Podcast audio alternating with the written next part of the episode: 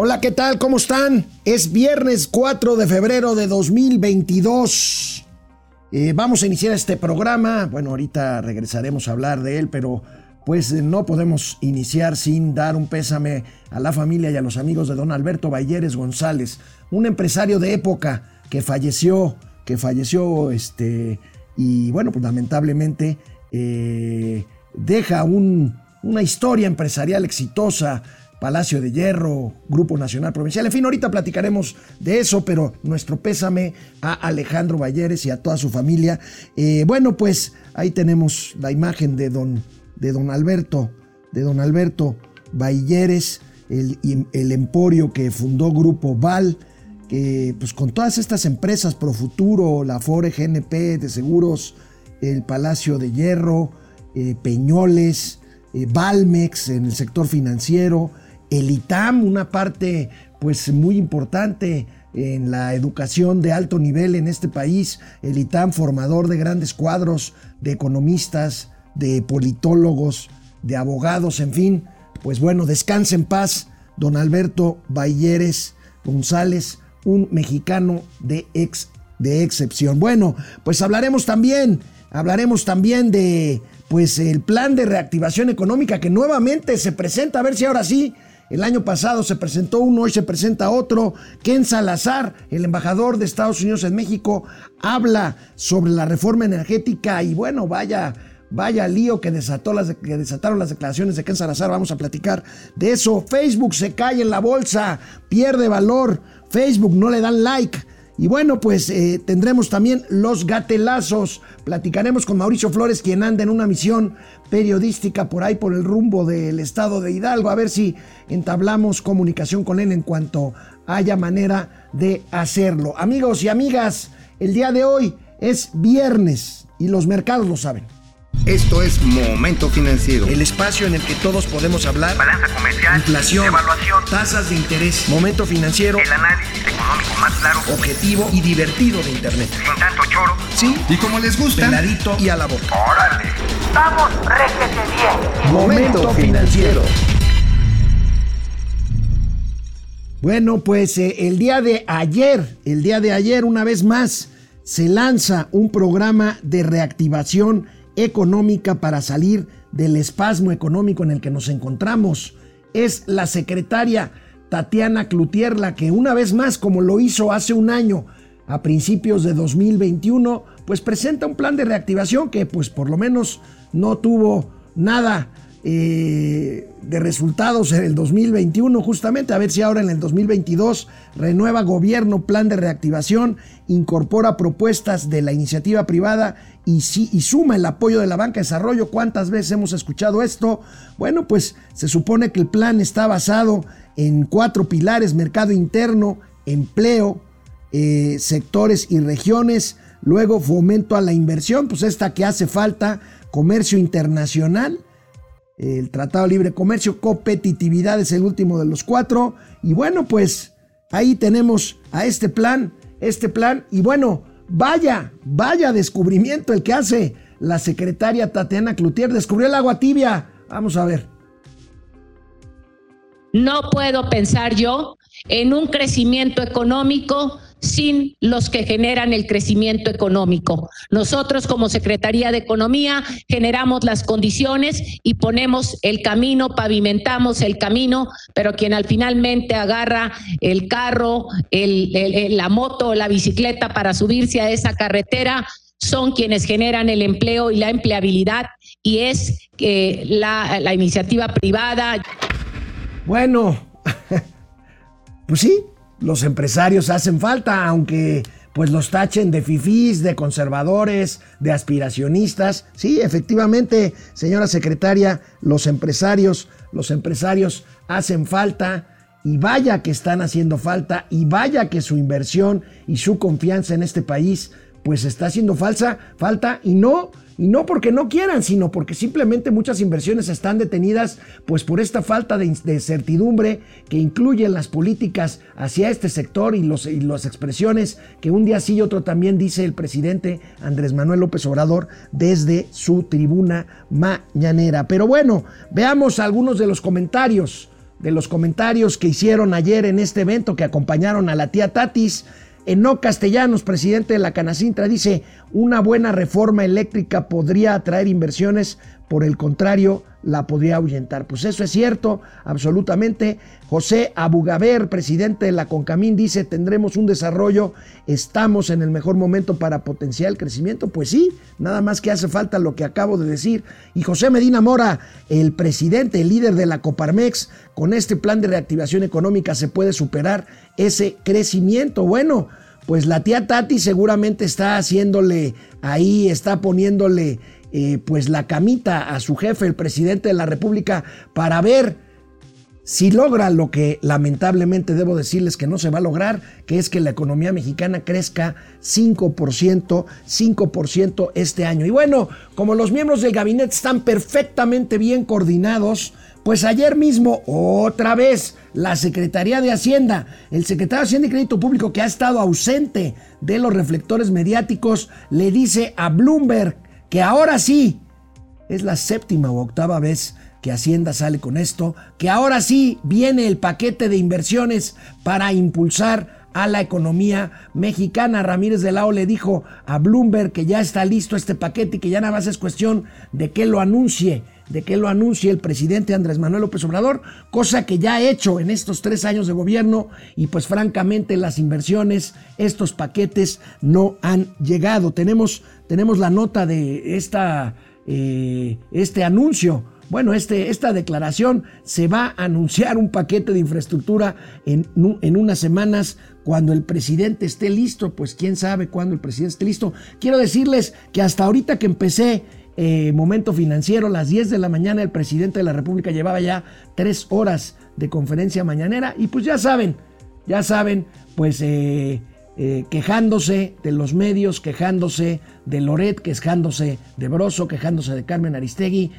Vaya, vaya que le pegó en la línea de flotación el escándalo de la casa en donde vivió su hijo José Ramón, aunque él diga y jure y perjure que no hay nada ilegal, pues recordemos, recordemos que vivió en esa casa eh, eh, propiedad de uno de los, de los más altos ejecutivos de Baker Hughes, esta empresa en donde trabajó eh, como cabildera la esposa de José Ramón López Beltrán, la señora, eh, la señora Caroline, Caroline Adams. Y bueno, ayer, ayer el embajador, el embajador de, de Estados Unidos en México, Ken Salazar, bueno, vaya, vaya revuelo que causó con declaraciones. Fue al Congreso de la Unión, fue a la Cámara de Diputados, se reunió con el presidente de los diputados y bueno, por supuesto que los reporteros le preguntaron si había ido a pues a criticar la reforma eléctrica, recordemos que está el Parlamento abierto.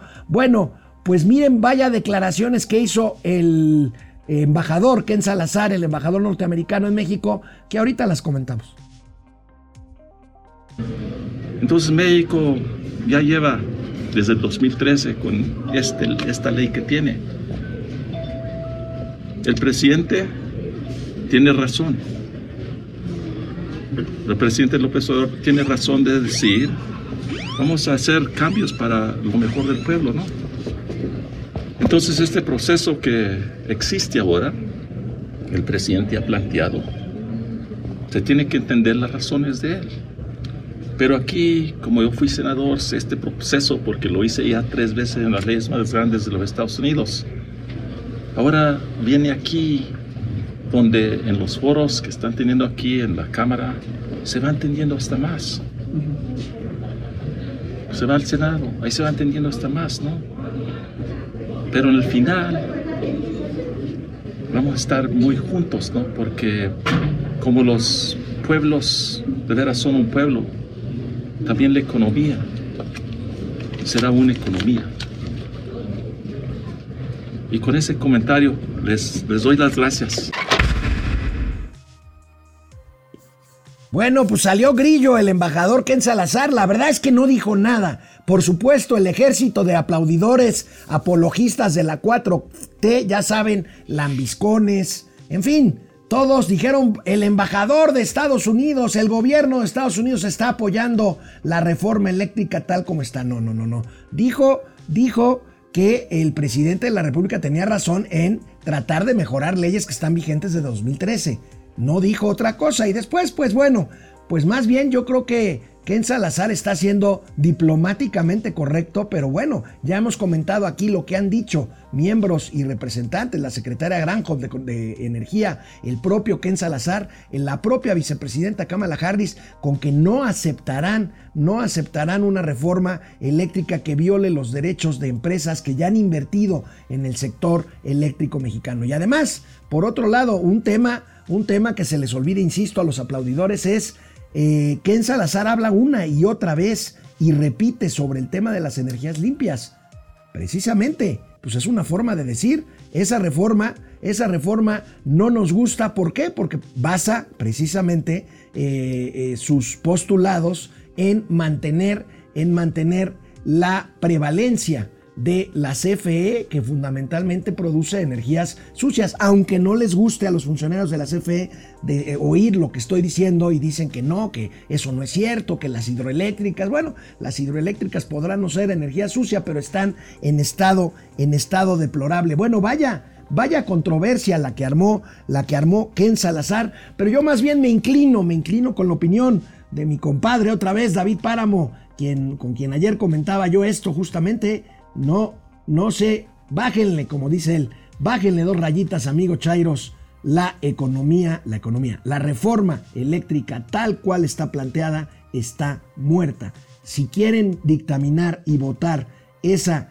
esa eh, reforma, tendrá que ser con cambios sustanciales, sobre todo en lo que acabo, en lo que acabo de comentar. Porque además, de insistirse en que pase ahí a, tal cual como hoy el presidente, pues por supuesto también se trepó en, este, en esta ola de las declaraciones de Ken Salazar y en la mañanera que hoy tuvo lugar en Tlaxcala dijo que agradecía a Ken Salazar el estar de acuerdo con la reforma eléctrica que propone, cosa que no es necesariamente, necesariamente exacta. Bueno, eh, Fíjense que el último trimestre de Facebook, recuerdan que nosotros aquí comentamos, incluso todavía con Hugo González, experto en tecnología, eh, pues platicábamos de eh, el cambio de nombre de Facebook eh, a Meta. Y bueno, pues el último trimestre no fue un buen trimestre para Facebook. De hecho, el valor de su mercado, de sus acciones, se cayó 26%, como lo reportan hoy los medios de comunicación, 26% es el mayor desplome en el valor de capitalización de una empresa en la historia de las bolsas de Estados Unidos. Ahí está una gran caída, 26%, 251.700 millones de dólares fue la pérdida de capitalización ayer de las acciones de Meta, matriz de Facebook. Hay nada más 250 mil millones de dólares, es menos rico el emporio de Mark Zuckerberg, 3.74% perdió ayer el índice tecnológico Nasdaq. Nasdaq, pues precisamente eh, por, por, eso, por, por, las acciones de Facebook, Nasdaq es un índice fundamentalmente eh, tecnológico, pues se cayó, se cayó y los, los inversionistas castigaron las acciones de eh, Meta luego de publicar una baja una baja importante de 8% de sus utilidades en el cuarto trimestre. Bueno, se recuperará, se recuperará a no, a no dudar. Y bueno, bueno, me están, me están dando aquí indicaciones mi equipo de producción siempre tan, tan eficaz. Si quieren, vamos a leer algunos comentarios. ¿Hay comentarios o todavía no? Vamos, miren, vamos a transmitir una entrevista que hicimos eh, Mauricio Flores y yo el día de ayer, como se los habíamos prometido, al señor Ricardo Aldana, que es el nuevo secretario general de los trabajadores petroleros de la República Mexicana. Vamos a ver.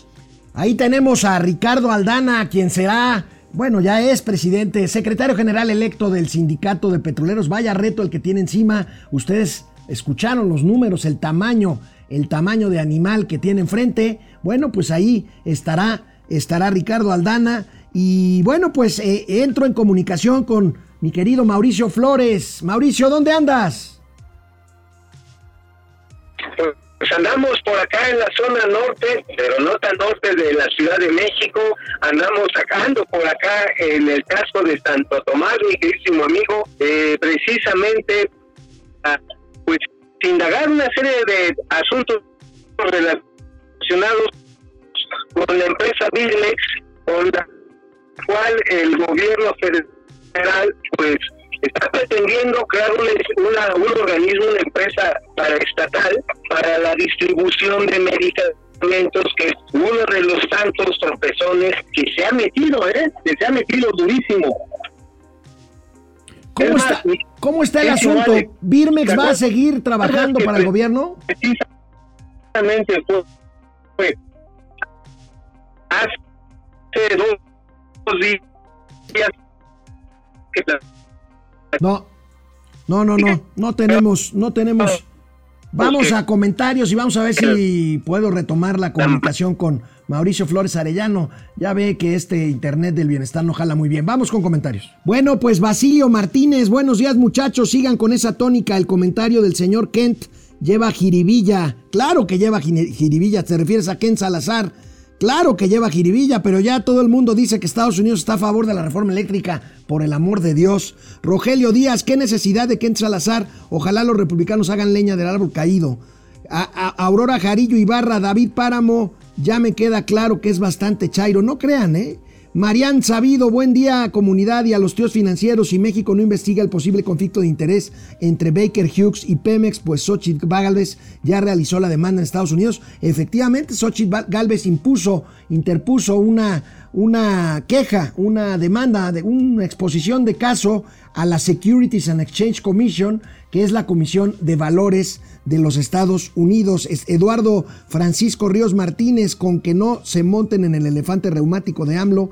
Claudia siempre mete la pata de gallina. El Pidio Ortega, saludos a todos, excelente fin de semana. Está difícil que entiendan la diplomacia, el embajador dio cátedra. Efectivamente, diplomacia, Alberto Molina, los datos, no les importan los sentimientos de los chairos. Celestino Aguilar Quintero, qué interesante, le quitan el litio a los chinos y Estados Unidos le reforma, le sonríe la reforma eléctrica. Buen punto, Celestino, buen punto.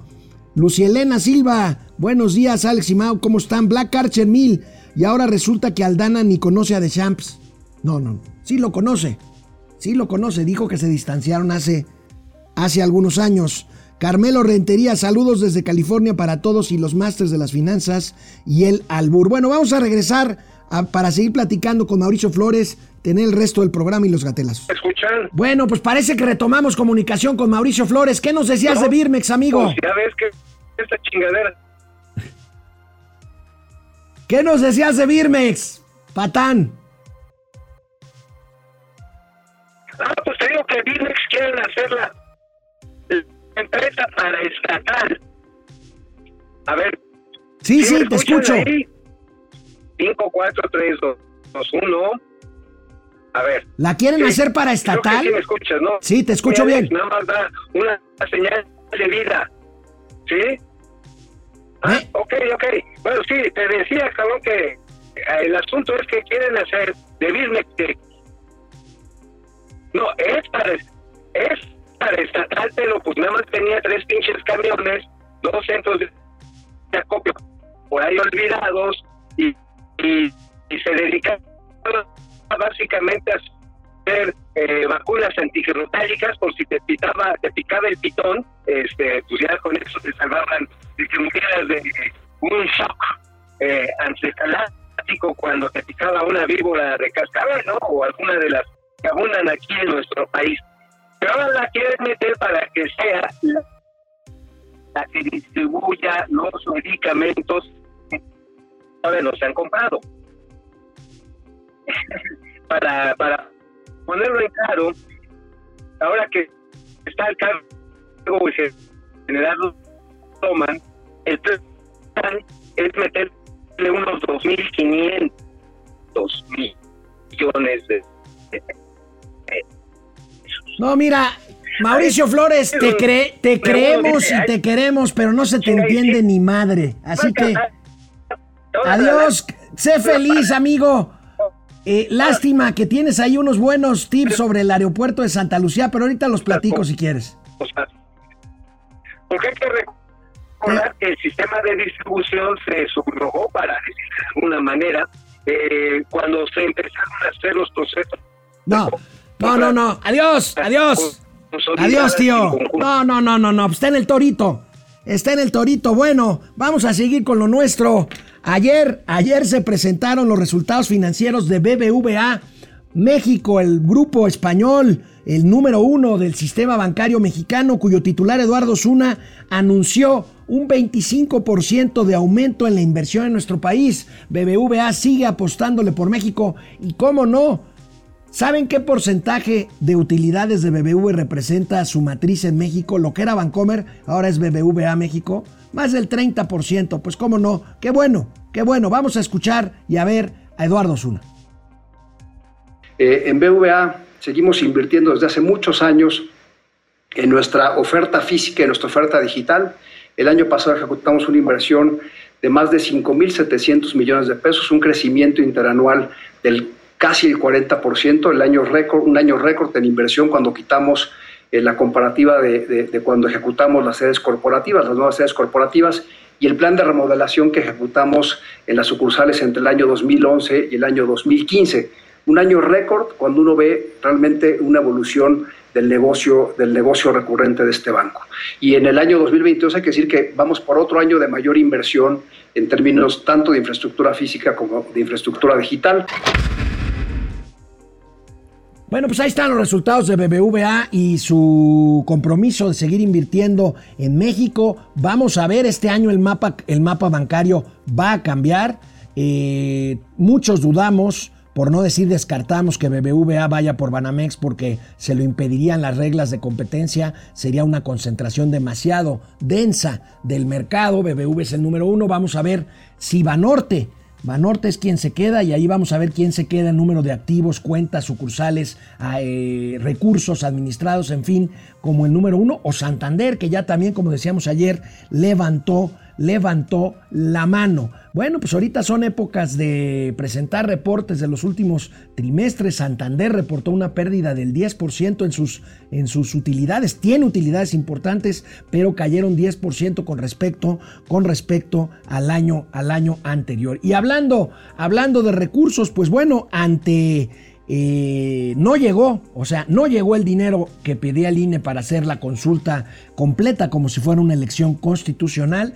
Y bueno, eh, Lorenzo Córdoba había declarado hace unos días que estaba blindado jurídicamente para que no les acusaran de no cumplir la ley. Tenía toda la razón. Ayer la Corte, ayer la Corte es muy clara con que eh, si bien no va a haber recursos adicionales para el INE, el INE tendrá que hacer la consulta con los recursos que tiene disponibles y no incurrirá en violaciones a la ley si no instala las 160 mil casi casillas que son equivalentes a una elección presidencial.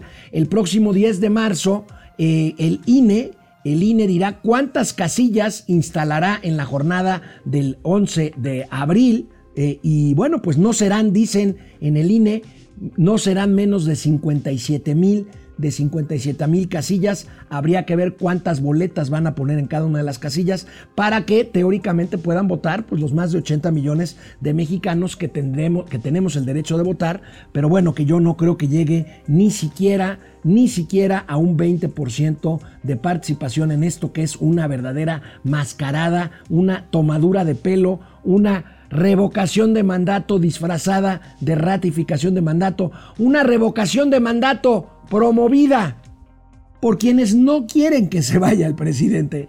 Es una locura, es una locura.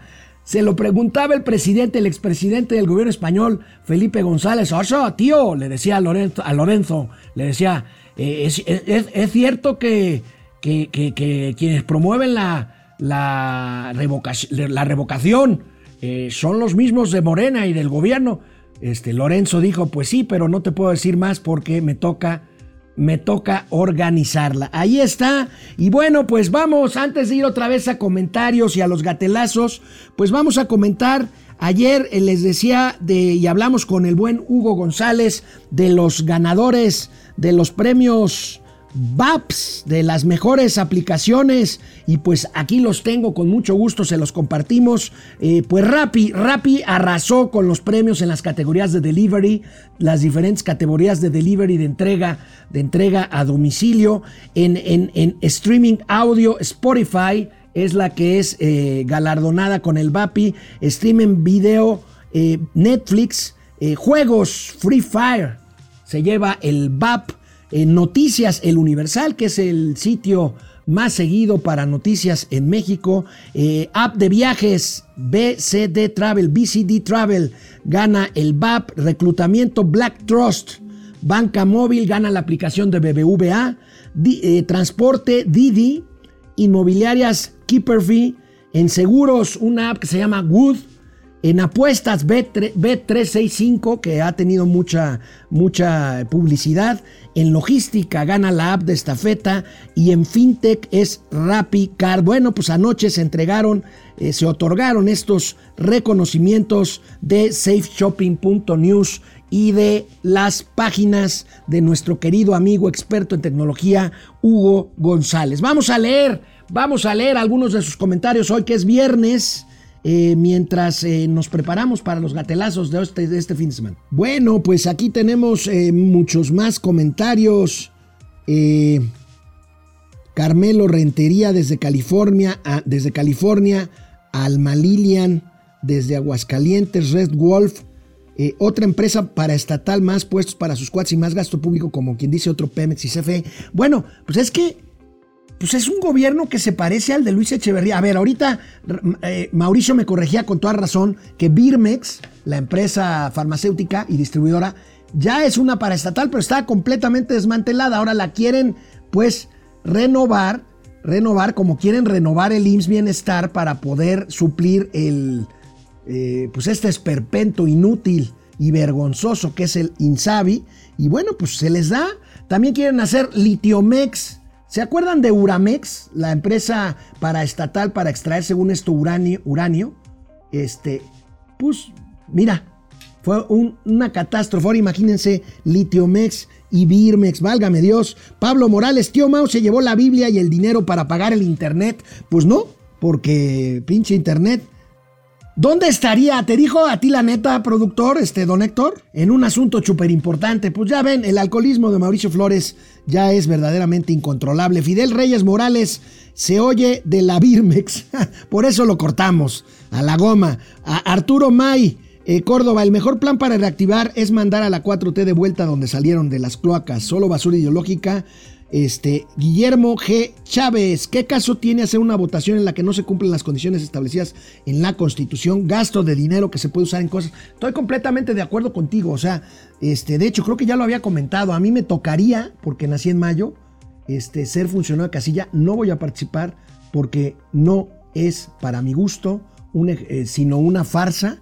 Una farsa en la que el señor presidente lo único que quiere es salir a decir, miren cómo me quieren ¿Se acuerdan como la canción aquella de Gordolfo Gelatino o de Paco Stanley? Más o menos, más o menos, más o menos así. Luis Quijano, no es una locura, es una reverenda estupidez, coincido. Gustavo Vera, no creo que sea locura. Primero quería el peje aparecer en la boleta el 6 de junio. Pues sí, quería aprovechar eh, el, 6 de junio. Y créame, si hubiera aparecido en la boleta el presidente con revocación de mandato, probablemente los resultados del intermedio hubieran sido diferentes, incluyendo que probablemente Morena no hubiera perdido la mitad de la Ciudad de México como, como sucedió, o que hubiera perdido la, mayoría calificada en la Cámara de Diputados. Eh, Esker Marx, saludos, excelente viernes. Y mi tío Mao, ¿dónde está? El Chairo, ¿están felices de que no fue?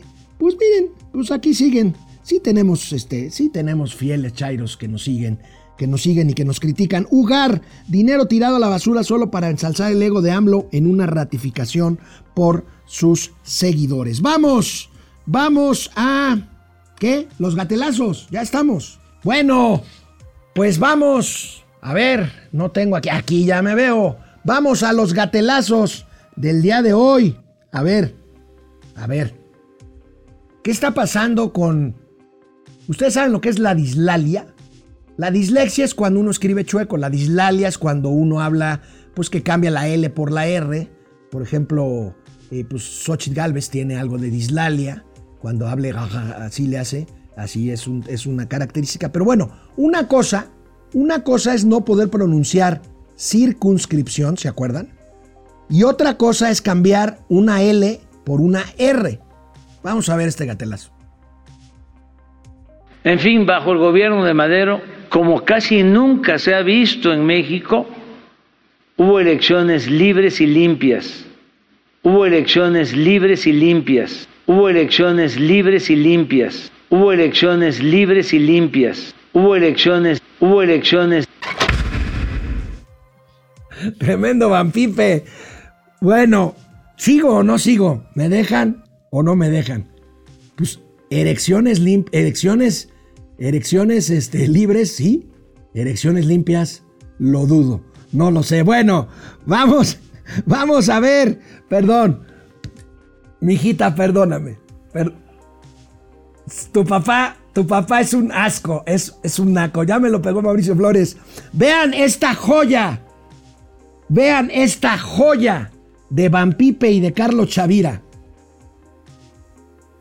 Salió el escándalo de que un hijo mío, José Ramón, vivía en una residencia y al parecer la señora tiene dinero.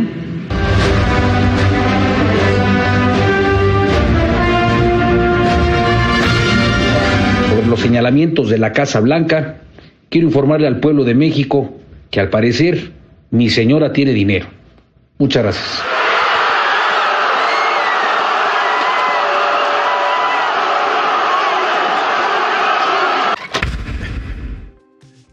Híjole, ¿cómo le dolió al presidente este reportaje? Hoy otra vez dedicó gran parte de su mañanera a hablar de sus enemigos y de quienes nada más lo enlodan, pero que no hay nada. Yo sigo insistiendo, el tema no es si la señora tiene dinero o no, o si la casa es lujosa o no.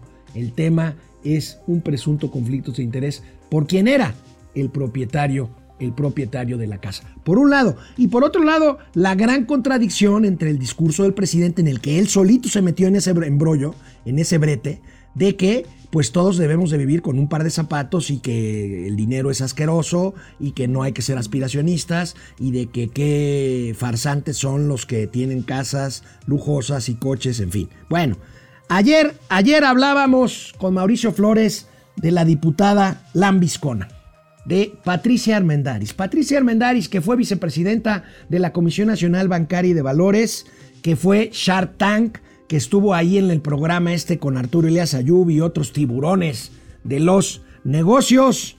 Bueno, lambiscona, pues ahora con la 4T y con el presidente López Obrador. Pero en realidad, y aquí entro a la subsección Los gatelazos del pasado, la verdad es que Carmen Armendaris siempre fue así. Esto que lo escuche Felipe Calderón. que escuche que, que fue un presidente súper honesto, que fue un presidente que quiso su país y que creyó que todo lo que hizo lo hizo bien. Yo voté por, por, por Felipe Calderón.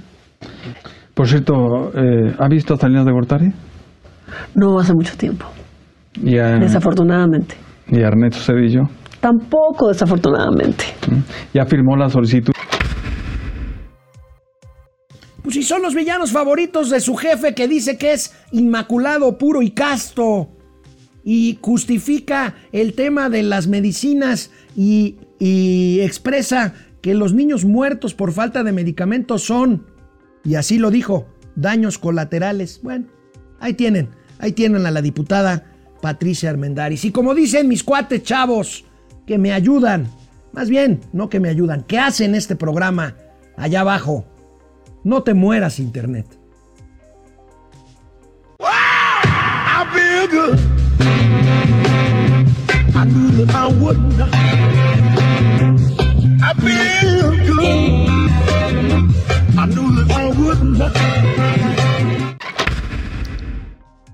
Es una maravilla de viernes. Y bueno, como Patricia Armendaris ya exoneró a casi todos ellos, bueno, le faltó Peña, pero pues no pasa nada, hombre. Pues ahí está. I feel good. Bueno, este, el circo, el circo de San Lázaro, el circo de la Cámara de Diputados. Bueno, recuerdan ustedes esta diputada combativa, una diputada transgénero, Soledad Luébano, que se quejó por declaraciones que tienen un punto. Lo que pasa es que aquí entras a un terreno muy, muy, muy resbaloso en cuanto a los derechos de la mujer versus, los derechos, los derechos transexuales. Y bueno, pues ayer a la diputada transexual Soledad Luébano, pues se le ocurrió disfrazarse de Gabriel Cuadri, pues para quejarse de una supuesta actitud en contra de los derechos transexuales. Pues ahí tenemos, pues yo no sé para qué se disfrazó, pues la verdad, no era muy difícil, pero bueno, pues este, ahí está el circo, el circo legislativo. Creo, y se me va a venir el mundo encima, creo que Gabriel Cuadri tiene un punto. Tiene un punto en cuanto a la frontera entre los derechos de las mujeres y los derechos eh, transexuales. Creo que ambos, ambos grupos poblacionales, ambos grupos de preferencias sexual, en, en este caso heterosexuales, homosexuales o transgénero tienen todos sus derechos y son perfectamente respetables, plausibles y deben de respetarse justamente. Pero bueno, hay una frontera y es donde puso el tema en la discusión Gabriel Cuadri, que a Gabriel Cuadri pues los eh, Chairos no lo quieren mucho. No lo quieren mucho porque se fue finalmente como diputado panista. Recuerden cuando fue el candidato del partido de la maestra de Nueva Alianza que andaba en su combi. Bueno, pues ahora, pues no le perdonan que Gabriel Cuadri fue el que le ganó la elección para diputado en, la zona de Coyoacán, nada más y nada menos que al histórico Pablo Gómez, que actualmente es eh, el titular de la unidad de inteligencia financiera. Y miren, ya no pudimos seguir con la comunicación, con la comunicación con Mauricio Flores Arellano, pero me comentó fuera del aire que el lunes traerá una exclusiva en su columna con revelaciones muy serias sobre lo que está pasando con el Aeropuerto Internacional de Santa Lucía, el Aeropuerto Felipe Ángeles, que será inaugurado ya en seis semanas más. Bueno, pues a mí me queda claro, y aquí vemos un gatelazo, que no les interesa hacerlo funcional. Miren esta nota, Uber y Didi no podrán recoger pasajeros en Aeropuerto Santa Lucía, o sea, nada más los van a poder dejar. Entonces, esto quiere decir dos cosas. Primero, que se van a llevar a Santa Lucía, pues los, eh, los las mafias, los este, monopolios de los taxistas, que ya ven que se enojan mucho si entran taxis a recoger pasaje al Aeropuerto Internacional de la Ciudad de México. Y dos, y dos, pues esto implica, esto implica pues una completa falta de sentido común. ¿Qué incentivo va a tener un Didi o un Uber, salvo cobrar el doble de una tarifa que de por sí va a ser altísima, eh, de ir a Santa Lucía dejar un pasajero si no van a poder traerse a nadie? No creo, con todo respeto, y no se me vayan a enojar, no creo que fuera de Santa Lucía, ya por ahí por Tizayuca y por Ojo de Agua, no creo que haya muchos pasajes de que llamen un Didi o un Uber para traerlos de regreso a la Ciudad de México. Tendría que ser del propio aeropuerto. Pero bueno, ahí está. Por lo pronto, el director general del Aeropuerto Internacional, Felipe Ángeles, pues da su gatelazo con esto y da su gatelazo porque dice, no se preocupen, habrá, habrá los gringos le dicen shuttle. ¿Cómo le pondremos aquí, don Máximo? ¿Cómo le pondremos aquí? Pues eh, raites del bienestar, raites del bienestar. Habrá transporte al aeropuerto Santa Lucía desde diversos puntos de la ciudad. Saldrán, pues no sé, eh, mientras no sean camiones de redilas, ojalá sean camiones bien, bien equipaditos o por lo menos unas bandesas así, tipo, tipo para llevar monjas. Unas peceras del amor unas mariacheras, ¿no? De la Guardia Nacional. Bueno, habrá transporte desde Perisur, desde Santa Fe, desde el Auditorio Nacional, desde el World Trade Center, desde Indios Verdes, de Ciudad Azteca y de Mundo E. Bueno, ahí está, ahí está. El Aeropuerto Internacional Felipe Ángeles de Los Ángeles es en sí mismo un gatelazo. Avisos, avisos oportunos. El próximo lunes 7 de febrero es feriado. Todos a ustedes, amigos de Momento Financiero, tomen sus precauciones por dos motivos. Primero, porque no va a haber bancos, no va a haber sucursales eh, bancarias abiertas, solamente los corresponsales, pues en tiendas como Oxxo, como 7-Eleven, que reciben algunos depósitos, en las tiendas de autoservicio que tienen ahí corresponsales bancarios, pero es un día feriado el 7. Y la segunda, por favor, denme chance.